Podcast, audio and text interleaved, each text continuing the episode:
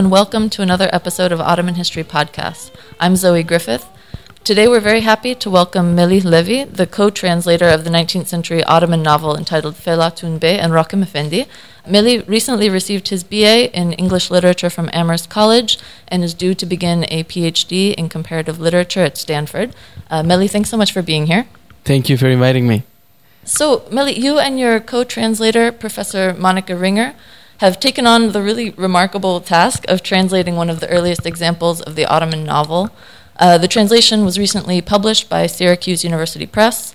And the novel, as I mentioned, it's uh, entitled Felatun Bey Rakim Effendi, and it was written in 1875 mm-hmm. by the important Ottoman reformist and literary figure Ahmed Midhat Efendi.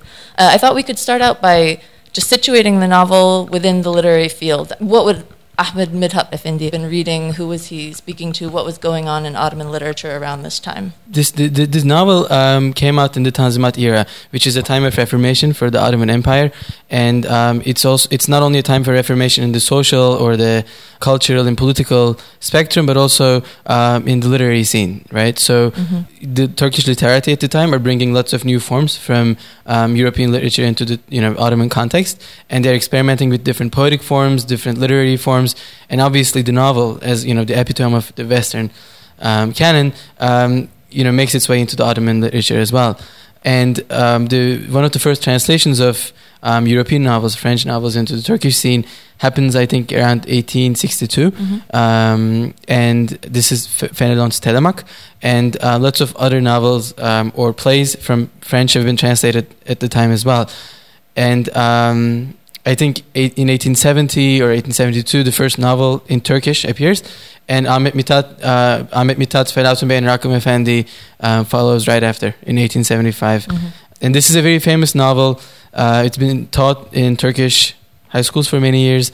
Um, a lot of Turkish people will, you know, know it or have read it, and it's a novel that deals with some of the um, famous um, concepts, right? That you know the, that the, the, the, authors or translators at the time would worry about about the changing social scene mm-hmm. of the Ottoman Empire, about the, the scope of Westernization that's happening, um, the two different character types that emerges, the Alaturka and the Alafranga character um, namely Rakim Effendi and Felatun Bey, um, would be archetypal characters for the Ottoman novel at the time. As the Turkish society and as the Turkish um, intellectuals are grappling with these um, different um, forms of uh, modernization that are happening in the empire, um, and the question of how much of the the, tr- the, traditions, the Islamic and the Turkish Ottoman traditions, do we preserve? Mm. How much of the West do we embrace, and how much of the public and private life changes to resemble the kind of the Western um, is a question that a lot of the intellectuals at the time are, are occupied with, right? So Ahmet Mithat also writes about this very question of you know how how do we modernize? You know what does it mean to Westernize? What is the difference between adopting the Western um, traditions and culture and mm-hmm, mm-hmm. and adapting it right into the into the Ottoman context? And I mean, are there elements of the of the writing style do you think that either I don't know harken back to earlier elements from Ottoman literature from an Ottoman tradition, or is this really something new, or both? well, this this is the interesting thing about um, the early novel in the Ottoman Empire, in that it's not necessarily as mature as you would see maybe say in Tanpınar's time, thirty or forty years later. It's still experimenting and it's still trying to to decide um, what parts of the Western novel it should bring it into the Turkish context. Mm-hmm. So just as the characters themselves are grappling with this question of you know how much Western and how much Eastern do we or, or Ottoman and Turkish, how much of the West do we adopt? Um, the same question appears in the literary form as well, right? So how much of the novel do we bring into the Turkish context, and how do we merge it with the already existing literary traditions that we have in the Ottoman context? So. Mm-hmm. Um, Jale Parla, who's a scholar of Turkish literature, writes about this in talking about Ahmet Mithat and sees symptoms of many different Turkish literary forms in, in, in these early novels, um, all the way from um, Orta Oyunu, uh, which is a, an Ottoman form of improvisation. Mm-hmm. Um, that would happen in the kind of the open markets. Um, Karagöz and Hacivat, mm-hmm, which is like shadow plays. Um, so the dialogues that you would see in these novels, the colloquial style, mm. the down to earth kind of tone, I think are all inherited in a way from um, the Turkish literary forms or Turkish theatrical forms. Um, whereas the character development, the plot development, they're a little more more like imitations of Western parodies or Western novels. So yeah, hmm. um, but you could see in, in novels like this that they don't have the depth of, you know, the the depth of say um, a 19th century French or English novel in terms of characterization and mm. psychological portrayals of the characters. It's a little more simpler mm-hmm. and it's a little more didactic um, mm. because it's the first time that the novel is going to be introduced to the Turkish public, and um, and so you know, it's not as as as well formed or um, mature. Mm-hmm. I would say. Mm-hmm. I mean, who do you think, or who, do we know who Ahmed Mithat was writing for at this time? So um, Ahmed Mithat himself um, talks about, you know, when they ask him, you know, which one of your novels would you consider to be literary?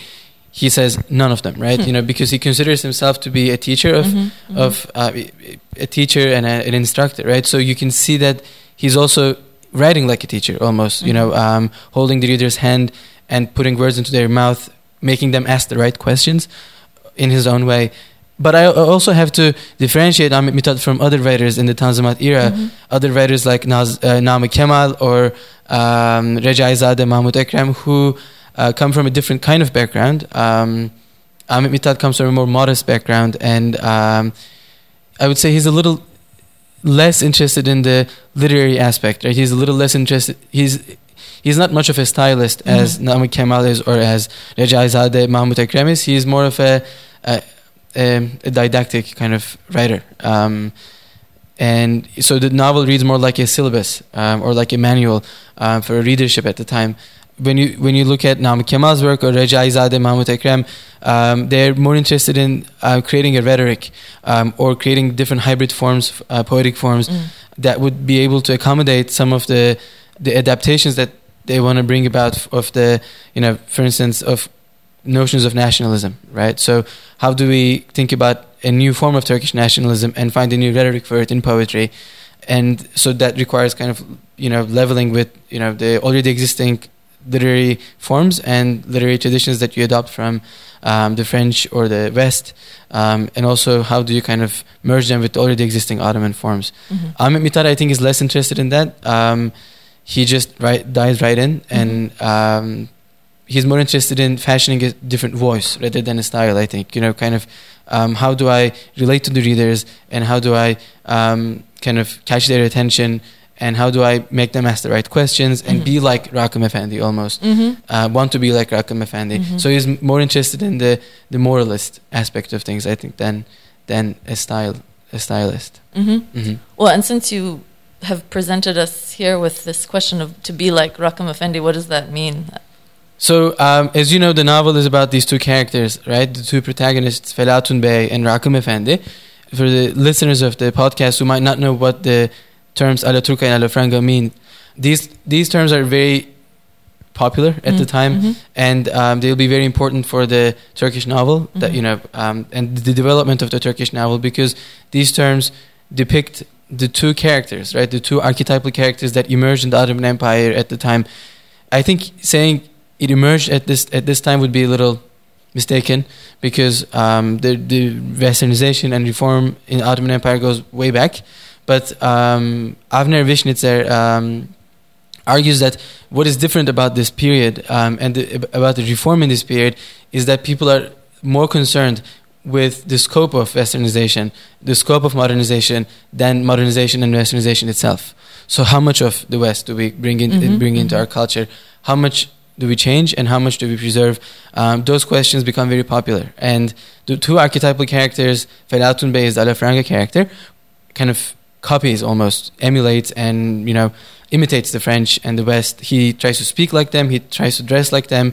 Um, he moves to the Beyoğlu neighborhood because um, it's, you know, fashionable and that's where the Western lifestyle exists. And, um, and you know, he, he dates a, an actress, an actress who ends up take, taking all of his money, and you know all of these kind of the French uh, actress, the French actress, yeah. right, Polini. Um, whereas Rakım is the Alaturka character, which doesn't mean he is rooted in the Turkish and traditional culture, but he is he's being a little more um, careful and um, calculating when mm-hmm. he when he adopts or adapts his his own culture into the you know into the Western and French culture. So you know he doesn't he's he's bringing in he's changing some parts of his um, lifestyle, right? He's Mhm. bringing in the French and Western lifestyle a little more selectively, Mhm. let's say. So he doesn't give up everything Turkish. He doesn't give up everything Ottoman Right. but he doesn't um, adopt everything as well, right? So um, he has a piano in his house. He decorates his house in a more kind of Western way.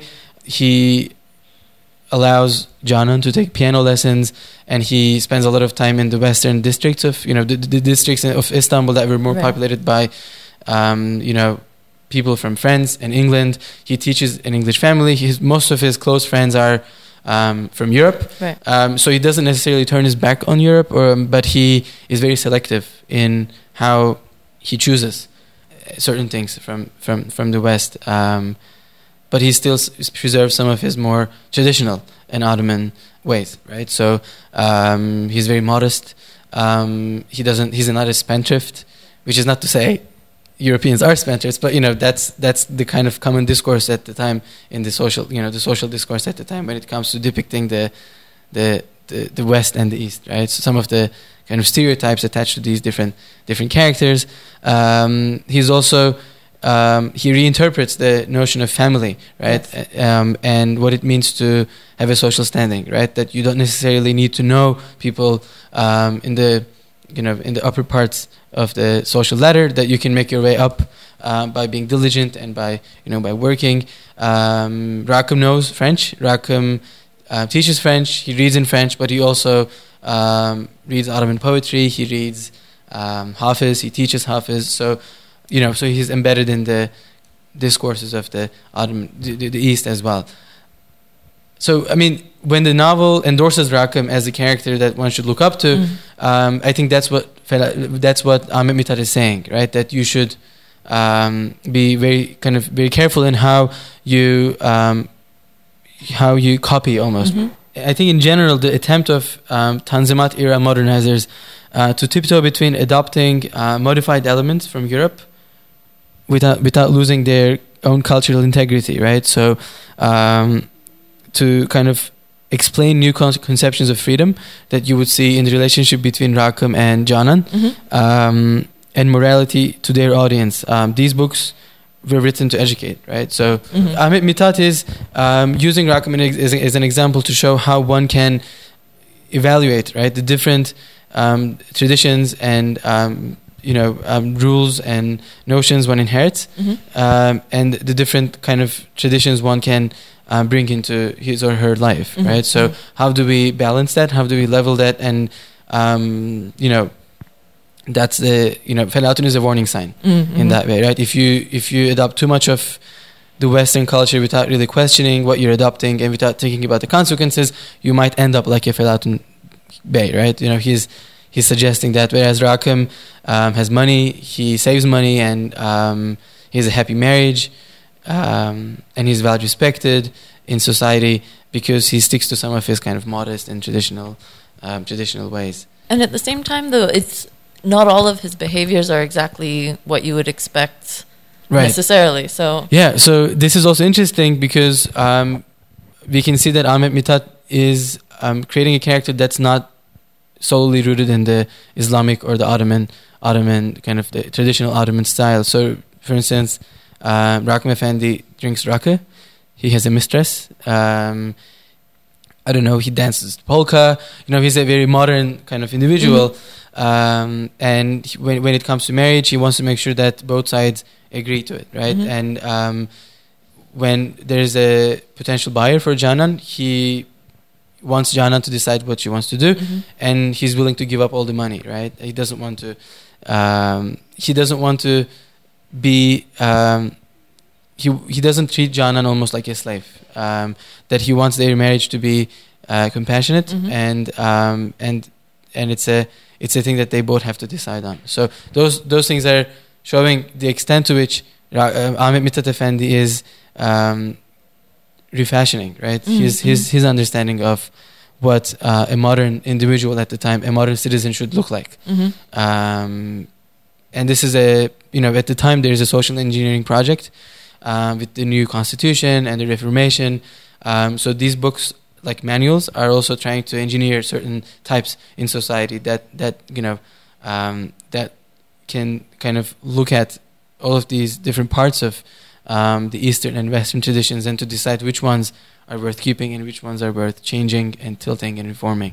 I think the issue that you brought up a minute ago about notions of the family in that regard are extremely interesting because there are a significant number of women, female characters, and kind of an array of female characters presented in the novel. And, uh, you know, we sort of have two archetypal male characters, but a really diverse, I think, view of of femininity almost in this period. So I wonder if we know much about where Ahmed Mithat was coming from in his attitude towards women and gender relations.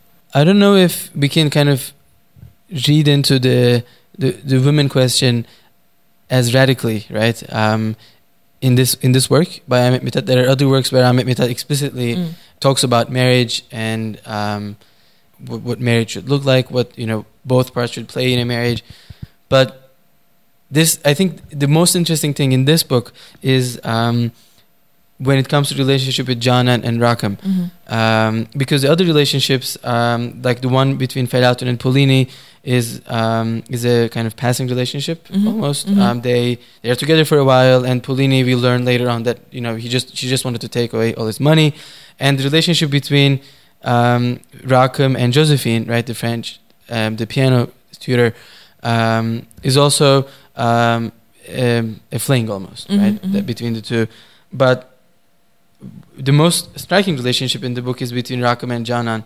And um, Holly Shissler, who wrote the introduction to the book, um, talks about this in great detail um, when she says, when Canan and Rakım do become sexually involved, Ahmet Mithat has made it very clear that theirs is a real choice based on real affection. Right. Um, and other options having been considered and rejected, right? So that the book makes it clear that, that the institution of marriage should be, um, should be a bilateral thing. The the interesting thing I think is is that it's not you know it's not a it's it's in certain ways it's radical right? So you know the, when it comes to the institution of marriage and the way um, Ahmet Mithat represents it as something that uh, is a bilateral bond between the between the two persons mm-hmm, mm-hmm. Um, but there are also ways in which Ahmet Mithat sticks to a more traditionalist and uh, like um, more religious view of mm-hmm. Um, how the relationship between men and women should be like right mm-hmm. so for instance um, when Canan wants to um, take piano lessons, um, Rakım doesn't let her go out by herself, mm-hmm. right? Um, she should have some kind of supervision. The nanny should be, be with her. And Rakım makes it sound like he's not worried about Canan, but worried about other people. But, you know, I mean, when you think about it, it's not, you know, um, so I mean, it's not a very radical reading of the women question at the time, but um, but if you look at the the way in which Rakım educates Canan and and kind of makes the relationship more liberal, let's mm-hmm, say, mm-hmm. is is not very different from um, his relationship with the British family at the time, mm-hmm, right? So mm-hmm. the British girls themselves um, are receiving a very similar education, and at times we're made to believe that Canan's education kind of um, is far better than mm-hmm. than those of the British girls. Um, but certainly there's a difference in in this the kind of the lifestyle right because the british girls can go to salons and they can dress up they can you know uh, mix in with other people whereas Canan is i think a little more um, kind of she's not as she cannot be as outgoing as as as british girls are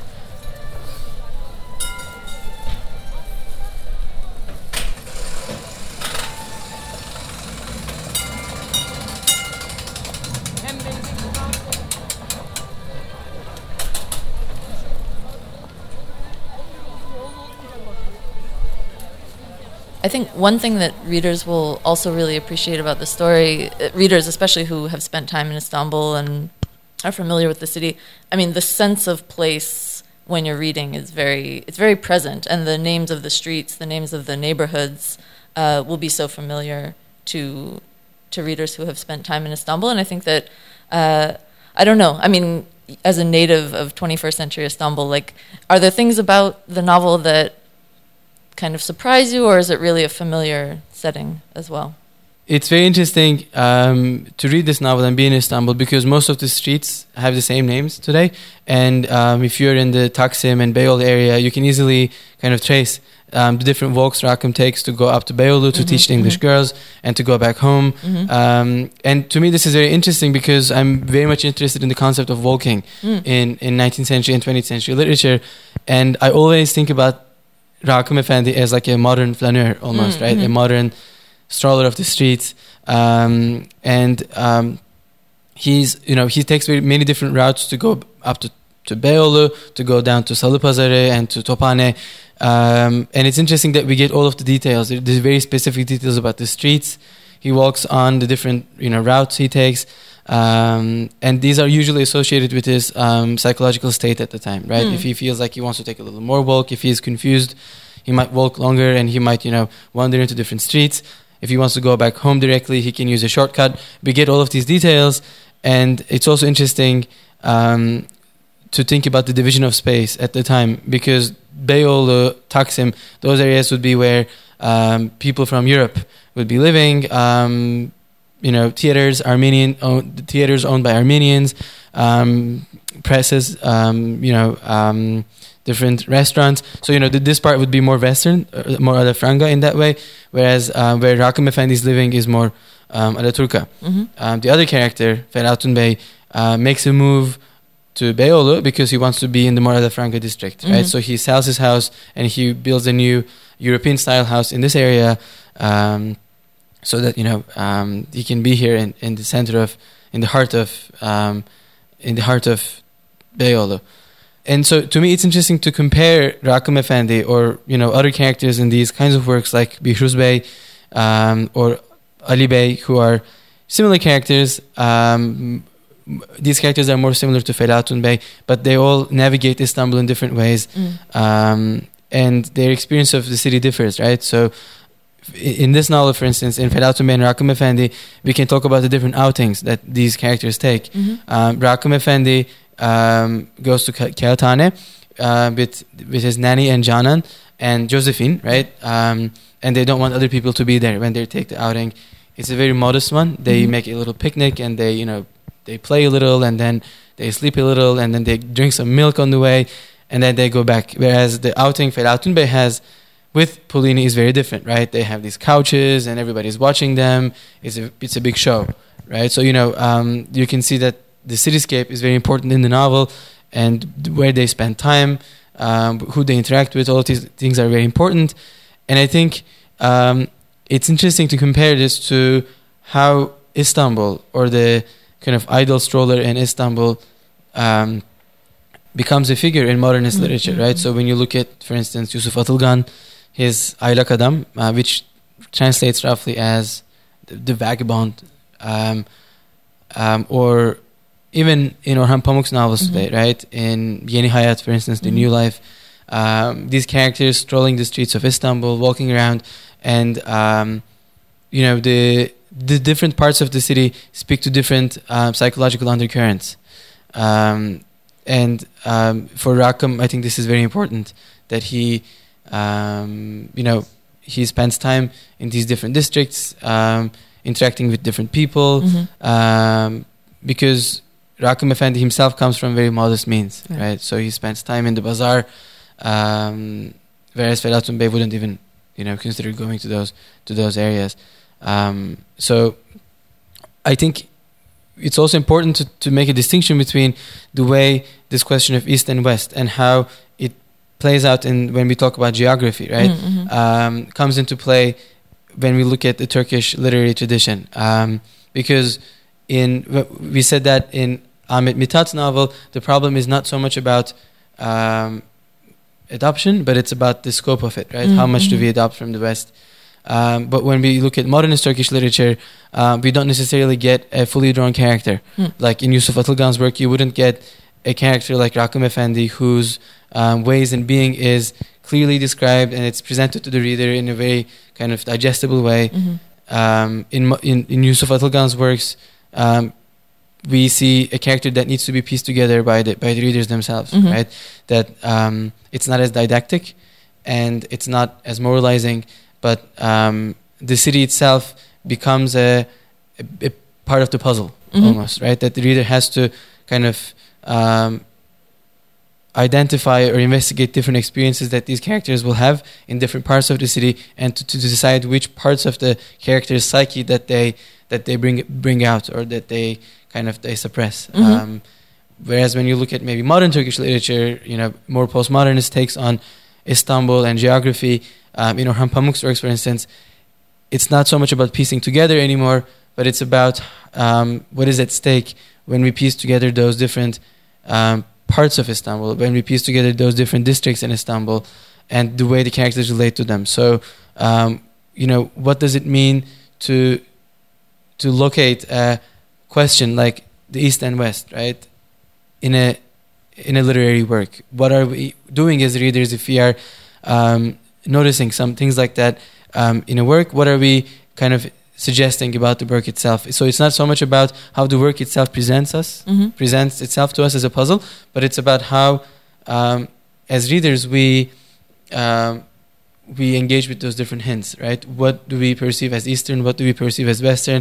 And if we are indeed um, locating some dichotomies like that, are we maybe fetishizing um, this very question of East and West, right? Mhm. This very question of the juxtaposition or the distinction between the two, um, or are we creating that that question ourselves, right? What is our role as readers in in um, in relating to different parts of Istanbul? So it's not as um, it's not as systematically um, divided that you would you know as you would see in in Tanzimat novels in in modern Turkish fiction, but you know it's a little more um, I think obscure Mhm. um, when it comes to the distribution of space in the novel. I mean, I think this is a good time to, to talk about the process of the translation. How how did it come about um, that this seems like the opportune time to translate this this novel, and and and what were the particular challenges, I guess, of of translating a sort of early work of Ottoman novel writing? we uh, when I started at Amherst College, um, Monica and I uh, were doing some readings in my freshman year. We were doing some readings around Turkish literature, early Turkish novels, plays, because she was going to teach a course on Turkey um, in the next year, and um, we were reading some books um, from Recaizade Mahmud Ekrem, from uh, Ahmed Mithat. And um, we realized when we were reading and reading into these works that none of them had been translated Hmm. into English. Uh, on, there is only a play uh, by Shinasi, The Marriage of the Poet, Mhm. that's available in English translation, but none of the early Turkish novels have been translated. And so, you know, we thought that this is a very seminal work when it comes to thinking about the Turkish society at the time, the Mm, Ottoman society, Ottoman sociology, um, and Ottoman reform. Mhm. Um, it's a really interesting window into the um, societal structure during the Tanzimat era. Um, and so we thought that it would fit really nicely into the, the course. Yeah. Um, so we did a very preliminary translation of the novel for the for the course itself, and we we found that the reaction from the students was very um, very very exciting because they they thought that um, the novel itself and its the, its rhetorical devices, the way um, it kind of reinterprets the novel for the Turkish Ottoman context, Mhm. these were all um, these these were all ways of understanding um, the, the the questions that were being asked during the reform, the Ottoman reform. So um, not only you know the, the story itself is is on the more basic side, um, but it you know it presents some really grappling questions and concepts about modernization, westernization, and the scope of you know modernization. So all of those were playing out very nicely. So we thought you know we would kind of turn it into a larger project, Mhm. and it took us four years almost to to go through the whole thing Mhm. and to um, to make sure that we get the tone right. Um, and as you know, the, the novel is written in Arabic script. Um, so um, we worked with different editions of the novel. Um, we had the original Ottoman publication of it, um, and we also consulted some transliterations because there are a number of mistakes Mm. um, that Ahmed Mithat makes when he's writing. Um, some strange grammatical structures because he was writing very fast. Hmm. Um, and so, um, you know, one of the questions was how do you um, translate certain grammatical mistakes or certain, um, you know, problems with sentence structure um, because the sentences are also very long in the original. Um, we tried to stick to the original kind of style as much as we could, but it's also at some points we had to shorten some sentences to make them more digestible to a modern reader.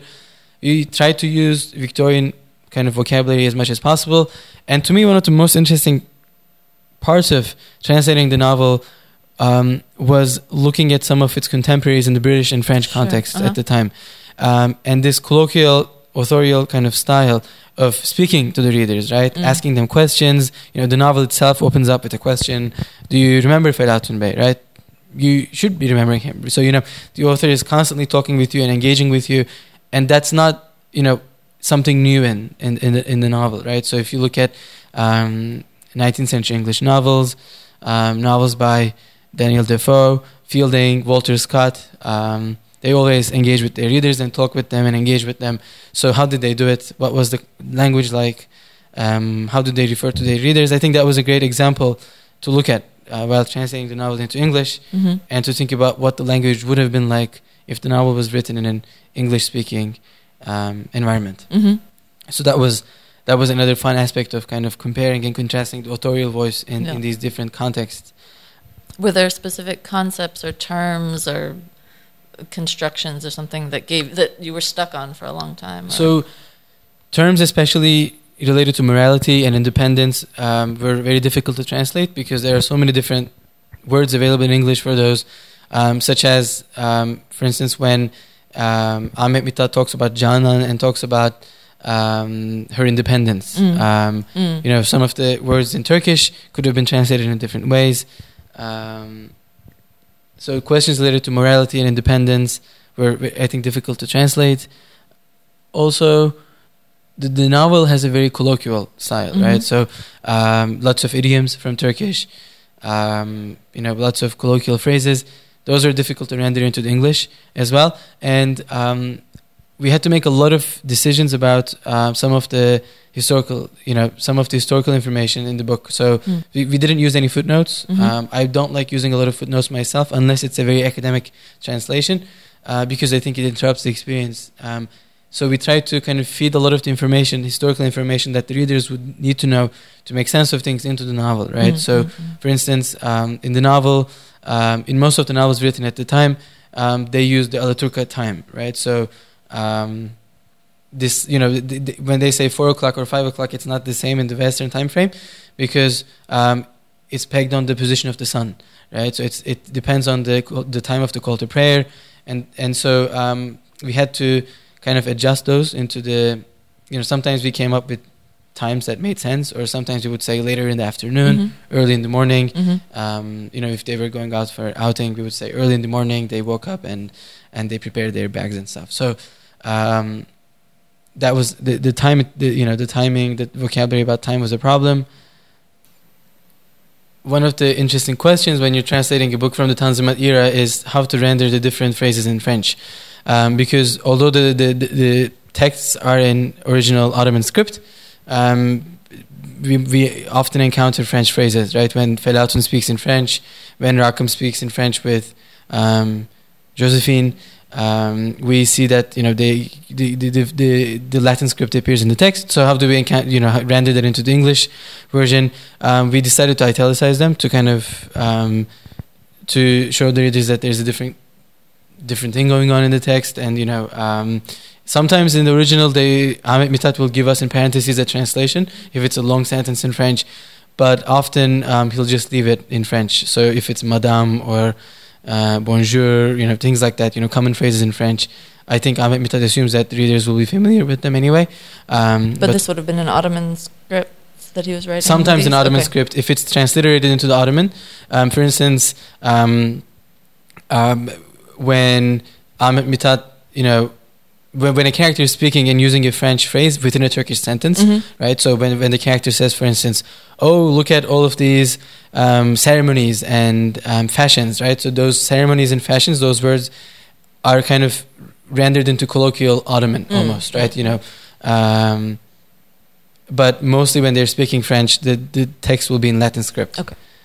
Um, and the, the readers of the book can see it in the uh, in the book. We have some samples, sample pages from the original Ottoman, and you you know they can see how the, the Latin phrases, how the French phrases appeared in the Arabic script. Mhm.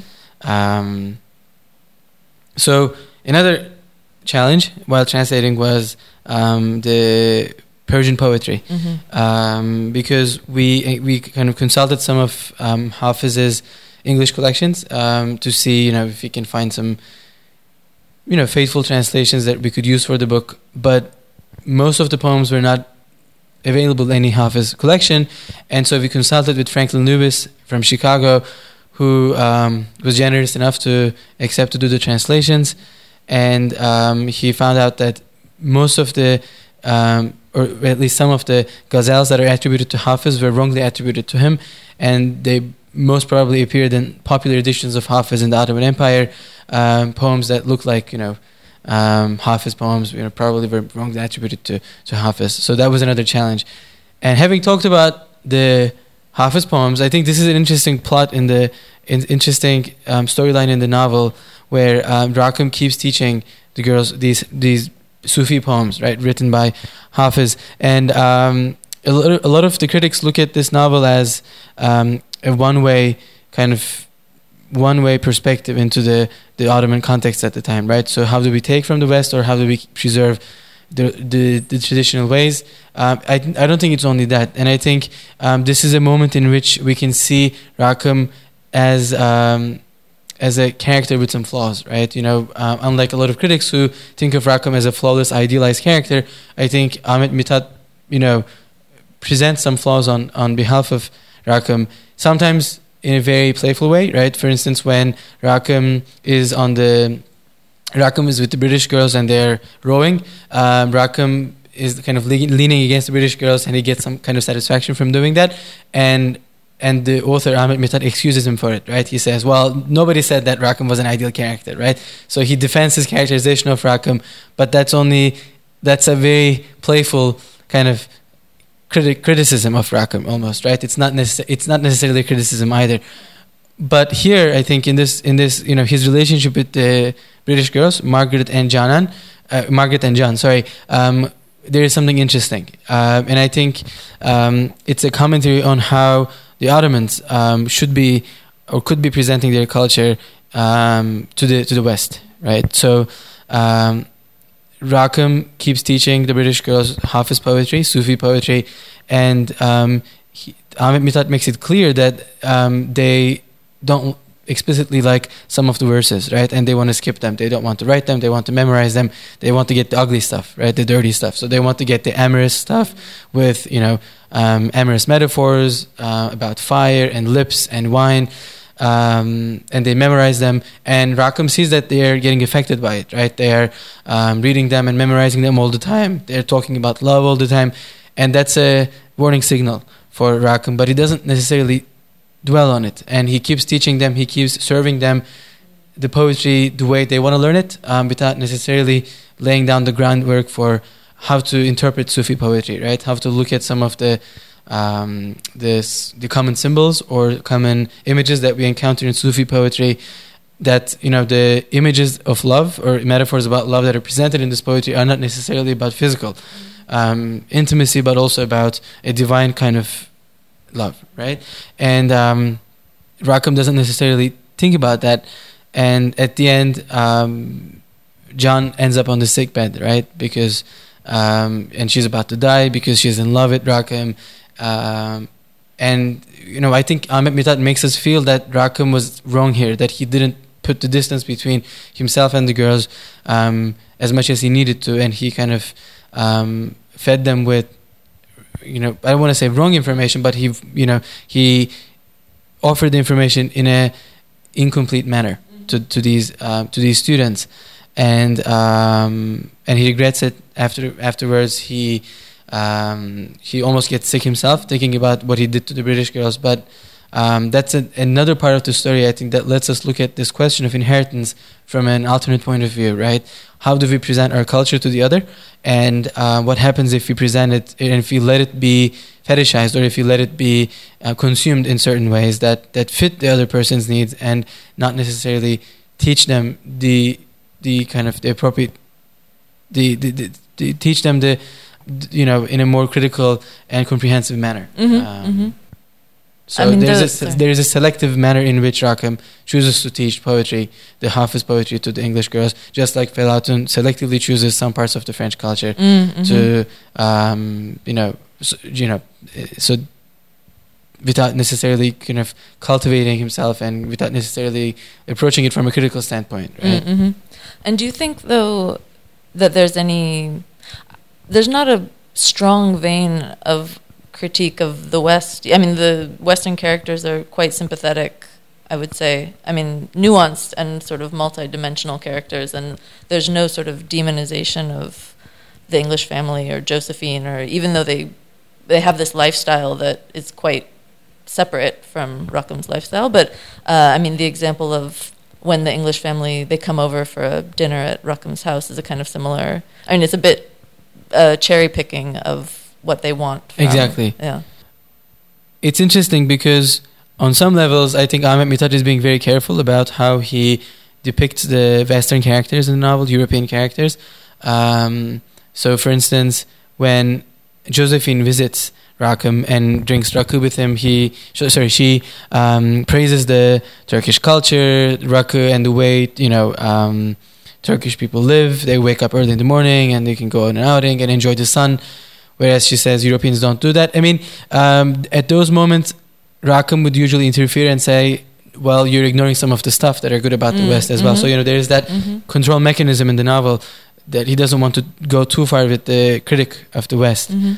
Um, but at the same time, when we look at the depiction of Polini as this French art actress who is um, inevitably represented as a prostitute, um, that's also a little bit that could be problematic as well to think Mm. about how you know the the French actress you know image at the time was kind of directly correlated with that kind of um, you know someone you know that Felatun Bey obviously ended up with a French actress Right. and she ob- he obviously lost all of his money and obviously the French actress was going to do that right so that kind of assumption I think li- lies behind that depiction Mm. uh, which is I think the other side of the coin right that um, that's a part where maybe Ahmet Mithat is getting a little critical of the of of the West Mhm. um, but I think as you say it's a little you know leveled and balanced when it when it looks at looks at the the Western characters and the European characters in the novel.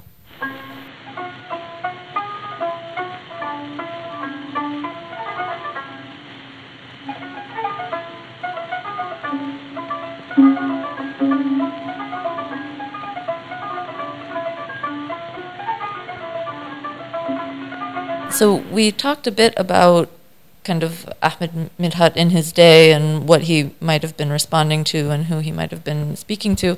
Um, so take us then to what happened after. I mean, is this a foundation for a clear strain of authors who came after, and how does it sort of fit within Turkish literary tradition? Um, this is Ahmet Mithat is an interesting figure when we think about the Turkish um, literary context because he's not is not necessarily considered to be the father of the Turkish novel, although he was, I would say, the most prolific early Hmm. Turkish novelist. Um, I think a lot of people would consider maybe Tanpınar as the father of the Turkish novel. Mhm.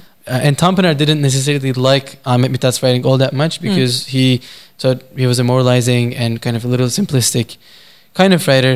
Um, but at the same time, I think the kinds of themes that we encounter in early Turkish novel, this you know the divide between the East and the West, um, this question of Alaturka and Alafranga, I think is a is a line of um, inquiry that a lot of authors will pick up in the future. And Mm. even you know when we look at the modern Turkish novel, it's not explicitly there. It's not um, as it's not as apparent, but I think it's still there in terms of how the authors relate to their readers um, and how the, the you know the way they want they try to fashion a certain readership in the in the modern context. I think has some uh, hints of of that um, of that divide as well. Mhm. Let me talk a little more in detail about this. When we look at Ahmet Mithat's novel, we see that um, there is a public and a private sphere, and they have very different treatments in the novel, right? So in the Mhm. public sphere, I think Ahmet Mithat Efendi is very much for a more westernized attitude, Mhm, right? mhm. So, um, you know, in terms of his relationships, his friends, Rakım, um, he plays the piano, he goes to salons, and he goes on outings. Um, so he's not averse to a more Western kind of but t- when it comes to the private sphere, I think we see a little more of the you know traditional and Ottoman lifestyle. I think that divide slowly disappears as we move into modern Turkish literature, where the public and the private um, are seen as directly related to each other, that they can't really be separated from each other as uh, Ahmet Mithat separates them. And, you know, it, it becomes a little more complicated uh, in Turkish modernism and Turkish postmodernism. However, it's also important to kind of understand how um, this line of juxtaposition, right? Have, have this juxtaposition between the East and the West, um, the kind of narrator that Ahmet Mithat Efendi, you know, coins in, in his work uh, might reappear in in the later works of uh, of Turkish literature. Mm-hmm. So when we look at modernist Turkish literature, so say in Yusuf Atılgan, um, in his novel The Vagabond, uh, in Oğuz Atay, um, it's not so much anymore about um, how it's not so much about the scope of modernization. It's not so much about um, you know the question of do we become westernized or how much of the West do we adopt, but it becomes more of a question of um, how do we piece together different parts of a character's psyche so that they represent different understandings of these questions. They mm-hmm. represent different responses to these questions, mm-hmm. right? So um, when we look at you know Yusuf Atılgan's work, Leyla Erbil's work. Um, the question isn't answered per se. You know, the author isn't holding our hands anymore, and um, you know, conversing with us. But rather than rather instead of doing that, the author is um, giving us a puzzle almost, mm-hmm. right? You know, of the character and the way in which the character relates to different environments, relates to different um, geographical spaces, mm. um, different scenarios, and we as readers are now supposed to piece them together um, to think about you know um, how this question of east and west might you know might be located in different parts of the in different parts of the novel. It's not a it's not a an undercurrent anymore in the novel right? Mm-hmm. it's a uh, it's it can be an image or a motif um, and in you know Orhan Pamuk the question of the east and the west is still very much alive right? Um, I think he considers himself to be a part of that tradition as well. Um, and he's I think his take on this question is a little more on the postmodern side, where he questions the role of the reader in in all of this, right? Mm-hmm. So if we are the ones piecing these two, these different narratives together, these different parts of the puzzle, what is at stake in performing that kind of action as readers, mm-hmm. and what kind of reader is being fashioned, and you know what are we assuming uh, about our role in reading? You know that becomes I think more important than um, let's say the story itself. Um, often in Orhan Pamuk's works, we will encounter a character who is um, uncomfortable with his writing um, in the new life, right?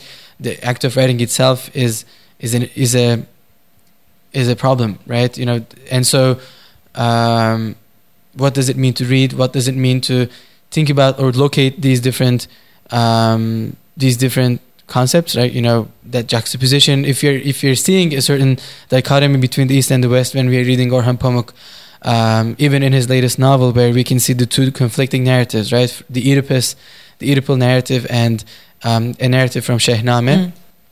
um, that we might easily associate with the East and the West because of their origins.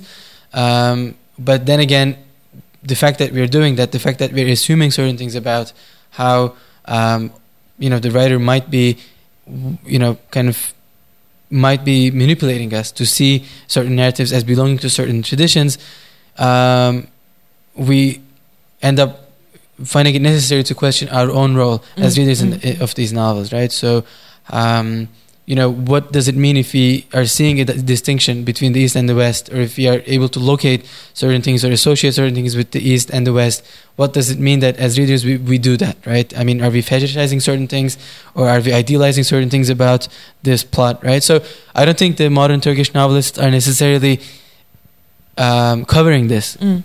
question. They're not necessarily answering it um, as, you know, are we Eastern or Western? Although it's certainly a political question that's very much alive in Turkey today, I think in a social way, in a literary manner, the authors are more interested in what it means to be on the receiving end of these questions. Mm-hmm. Um, what it means, what what does it mean that we are still asking these questions, and if we are, what kinds of readers are we? So I think that's that's the more contemporary take on that question and how it might have um, come into play Mhm, in mhm. in the contemporary Turkish literary scene. Uh, I mean, so you mentioned that this has been sort of a staple on Turkish high school syllabi for a long time, and I think uh, with the translation that you and Professor Ringer have done, it'll. I think it'll be a very valuable resource for um, at least college level, you know, teaching about the Ottoman Empire, teaching about the Tanzimat. It's a wonderful resource. The book is very funny.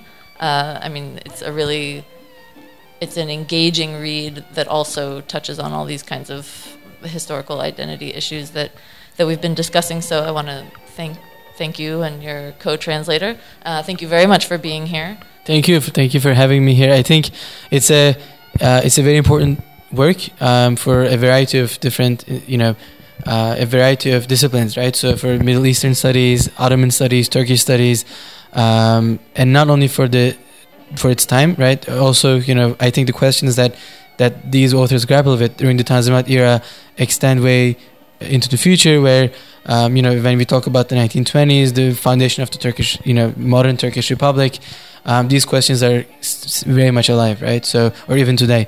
Um, so, for anyone interested in contemporary Turkey, um, you know, gender studies, um, Middle Eastern studies, I think this is a really interesting work. And uh, thank you all for joining us. If you want to find out more, uh, we have more materials available on the website at ottomanhistorypodcast.com. Uh, thanks for joining us.